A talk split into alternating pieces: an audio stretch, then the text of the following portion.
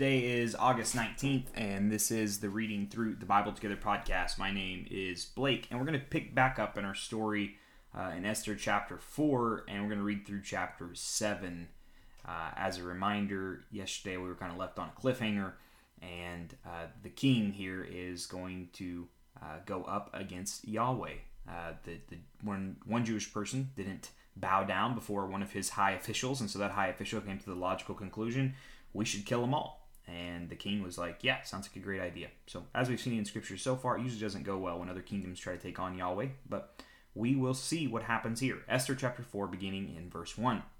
When Mordecai learned about all that had been done, he tore his clothes, put on burlap and ashes, and went out into the city, crying with a loud and bitter wail. He went as far as the gate of the palace, for no one was allowed to enter the palace gate while wearing clothes of mourning.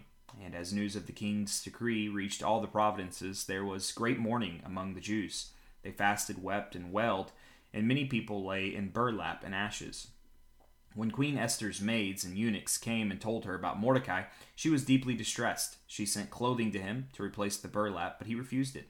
Then Esther sent for Hathach, one of the king's eunuchs, who had been appointed as her attendant. She ordered him to go to Mordecai and find out what was troubling him and why he was in mourning. So Hathach went out to Mordecai in the square in front of the palace gate. Mordecai told him the whole story, including the exact amount of money Haman had promised to pay into the royal treasury for the destruction of the Jews.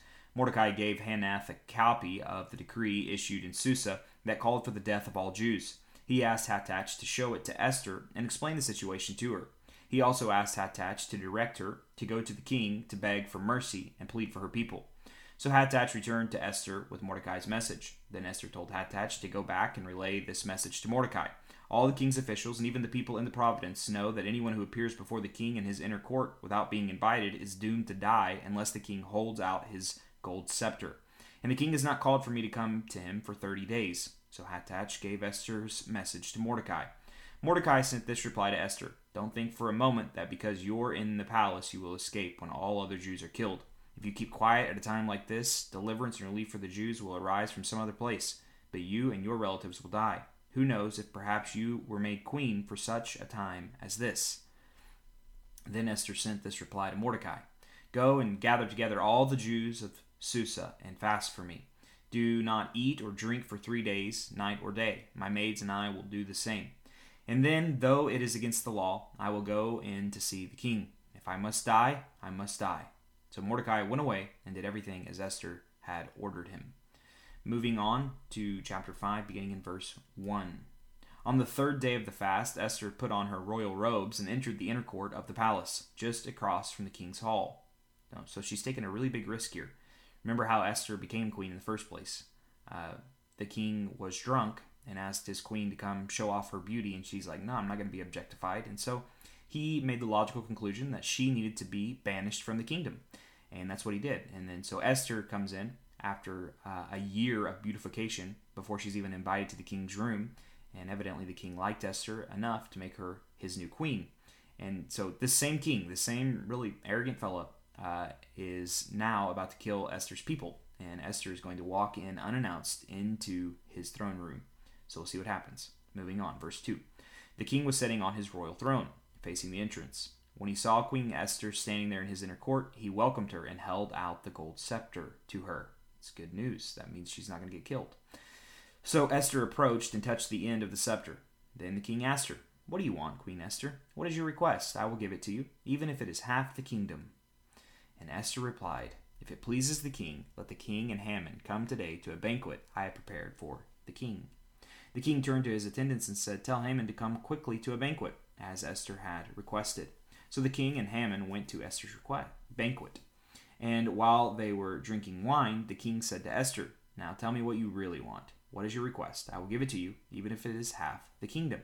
Esther replied, This is my request and deepest wish. If I have found favor with the king, and if it pleases the king to grant my request and do what I ask, please come with Haman tomorrow to the banquet, and I will prepare for you. To the banquet I will prepare for you. Then I will explain what this is all about. So she's buttering up the king really good. She's invited him to two banquets now. Verse 9 Haman was a happy man as he left the banquet. But when he saw Mordecai sitting at the palace gate, not standing up or trembling nervously before him, Haman became furious. Again, this fellow is real arrogant and proud of himself. Verse 10. However, he restrained himself and went on home. Oh, wow, you restrained yourself. Great job, buddy. Then Haman gathered together his friends and Zeresh, his wife, and boasted to them about his great wealth and his many children. I'm going to gather all my friends together to tell them how great I am. Oh boy. Continuing on, verse 11. He bragged about the honors the king had given him and how he had been promoted over all the other nobles and officials. Then Haman added, And that's not all. Queen Esther invited only me and the king himself to the banquet she prepared for us. And she has invited me to dine with her and the king again tomorrow. Then he added, But this is all worth nothing as long as I see Mordecai the Jew just sitting there at the palace gate. So Haman's wife Zeresh and all his friends suggested set up a sharpened pole that stands 75 feet tall, and in the morning ask the king to impale Mordecai on it. When this is done, you can go on your merry way to the banquet with the king. This pleased Haman, and he ordered the pole set up. Moving into chapter 6, verse 1. That night the king had trouble sleeping, so he ordered an attendant to bring the book of history of his reign so it could be read to him. In those records he discovered an account of how Mordecai had exposed the plot of Bigthana and Teresh, two of the eunuchs who guarded the door to the king's private quarters. They had plotted to assassinate King Xerxes. What reward or recognition did we ever give Mordecai for this? the king asked. His attendant replied, Nothing has been done for him. so this is hilarious. The king's top official uh, is wanting to impel Mordecai, and uh, you know, coincidentally, obviously, there's no coincidences. This is what happens when you take on Yahweh. Things happen that you can't even account for uh, Mordecai or the king Xerxes can't sleep, and so he wakes up, has his record book read to him, and he realizes Mordecai, the same guy Haman wants to impel, actually deserves to be rewarded. Verse 4 Who is that in the outer court? the king inquired. As it happened, Haman had just arrived in the outer court of the palace to ask the king to imply, impel Mordecai on the pole he had prepared.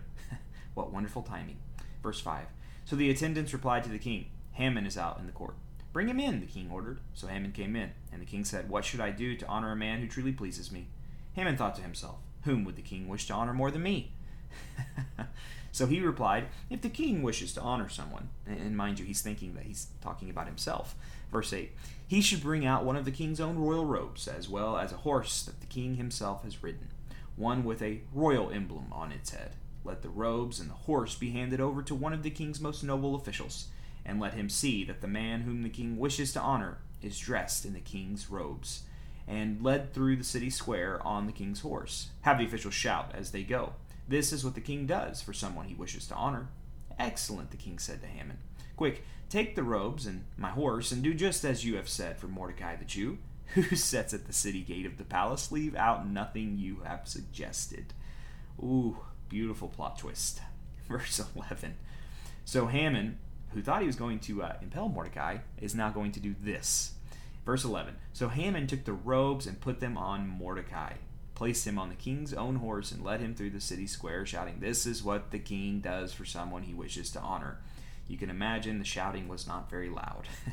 Verse 12 Afterward, Mordecai returned to the palace gate, but Haman hurried home, dejected and completely humiliated.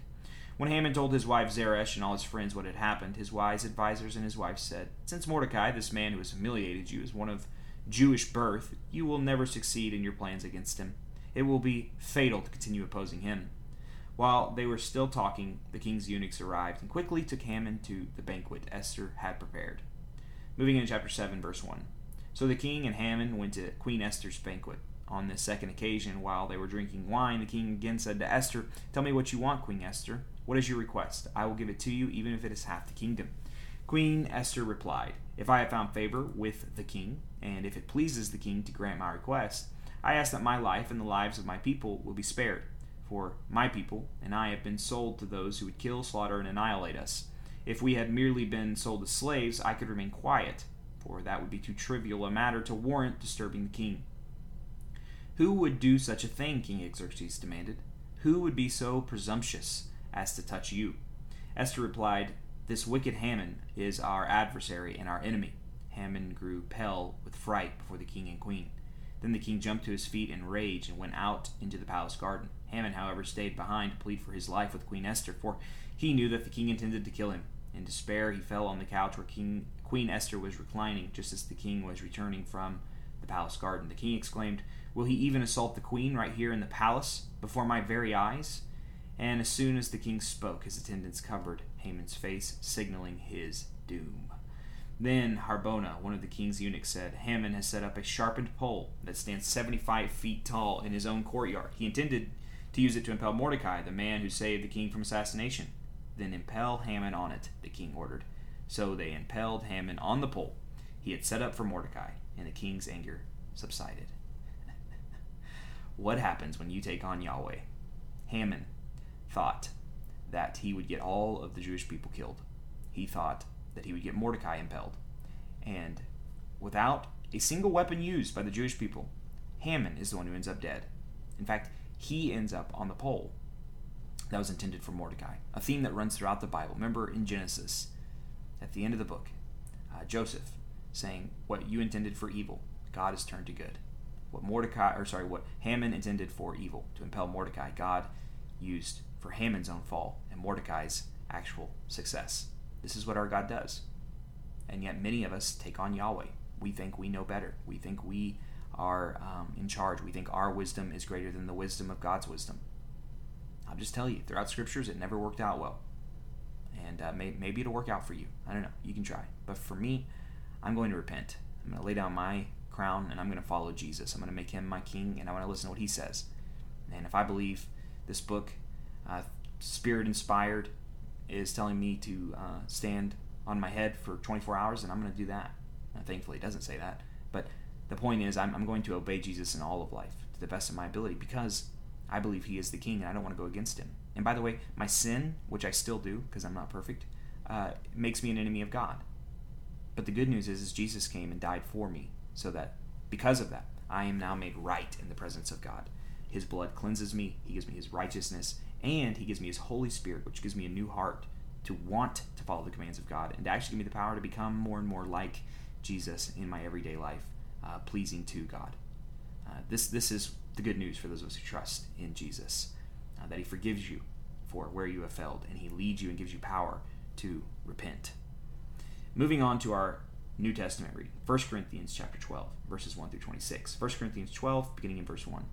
Now, dear brothers and sisters, regarding your question about the special abilities the Spirit gives us, I don't want you to misunderstand this. You know that when you were still pagans, you were led astray and swept along in worshiping speechless idols. So, I want you to know that no one is speaking by the Spirit of God will curse Jesus. I want you to know that no one who is speaking by the Spirit of God will curse Jesus, and no one can say Jesus is Lord except by the Holy Spirit. There are different kinds of spiritual gifts, but the same Spirit is the source of them all. There are different kinds of service, but we serve the same Lord.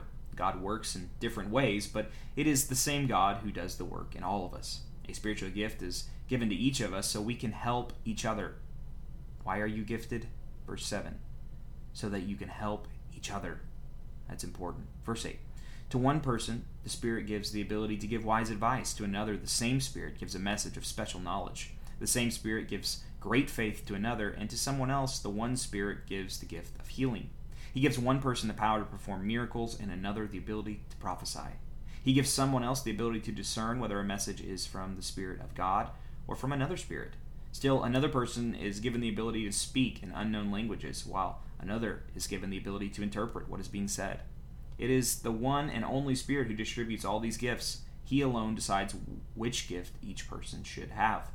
The human body has many parts, but the many parts make up one whole body. So it is with the body of Christ. Some of us are Jews, and some of us are Gentiles. Some of us are slaves, and some are free. But we've all been baptized into one body by one Spirit, and we all share the same Spirit. Yes, the body has many different parts, not just one part. If the foot says, I am not a part of the body because I am not a hand, that does not make it any less a part of the body. And if the ear says, I am not a part of the body because I am not an eye, would that make it any less a part of the body? If the whole body were an eye, how would you hear? Or if the whole body were an ear, how would you smell anything? But our bodies have many parts, and God has put each part just where He wants it. How strange a body would it be if it only had one part? Yes, there are many parts, but only one body. The eye can never say to the hand, I don't need you. And the head can, can't say to the feet, I don't need you. In fact, some parts of the body that seem weakest and least important are actually the most necessary. And the parts we regard as less honorable are those we clothe with the greatest care. So we carefully protect those parts that should not be seen, while the more honorable parts do not require this special care. So God has put the body together such that extra honor and care are given to those parts that have less dignity. This makes for harmony among the members, so that all the members care for each other. If one part suffers, all the parts suffer with it. And if one part is honored, all the parts are glad. That concludes our New Testament reading, and that is why, if you are a New Testament Christian, it is so important that you are a part of a local church. Um, not because you need church, but because church family needs you. You are a part of the body. You have a gift. You have a skill. As a pastor, I feel like one of my biggest callings is to help people discover their skill so they can begin to live it out because we need each other in the church. We need you. Moving on to our Proverbs of the day, Proverbs chapter 21, verse 21 through 22. Proverbs 21, verse 21. Whoever pursues righteousness and unfailing love will find life, righteousness, and honor. The wise conquer the city of the strong and, the, and level the fortress in which they trust. Moving on to our psalm of the day, Psalm 36. This is the 36th psalm. We'll be reading it in a posture of prayer. For the choir director, a psalm of David, the servant of the Lord, beginning in verse 1. Sin whispers to the wicked deep within their hearts. They have no fear of God at all. In their blind conceit, they cannot see how wicked they really are. Everything they say is crooked and deceitful. They refuse to act wisely or do good. They lie awake at night, hatching sinful plots. Their actions are never good, and they make no attempt to return to turn from evil. Your unfailing love, O Lord, is as vast as the heavens. Your faithfulness reaches beyond the clouds. Your righteousness is like the mighty cl- mighty mountains, your justice like the ocean depths. You care for people and animals alike, O Lord. How precious is your unfailing love, O God. All humanity finds shelter in the shadow of your wings. You feed them from the abundance of your own house, letting them drink from your river of delights. For you are the fountain of life, the light by which we see. Pour out your unfailing love on those who love you. Give justice to those with honest hearts. Don't let the proud trample me, or the wicked push me around. Look, those who do evil have fallen. They are thrown down, never to rise again. God, as I close this reading today, I just want to pray a little portion of this psalm. Lord, I thank you that you are the one who feeds me from the abundance of your own house. Through Jesus, I share in the gifts that he rightfully deserves, letting me drink from the river of the lights. For you, O God, are the fountain of life, the light by which we see. Lord, so I ask you today, please pour out your unfailing love on those of us who love you and give justice to those with honest hearts. It's in your name I pray. Amen. Well, thank you for joining me for today's reading, and hope to see you back here tomorrow as we continue our journey reading through the Bible together.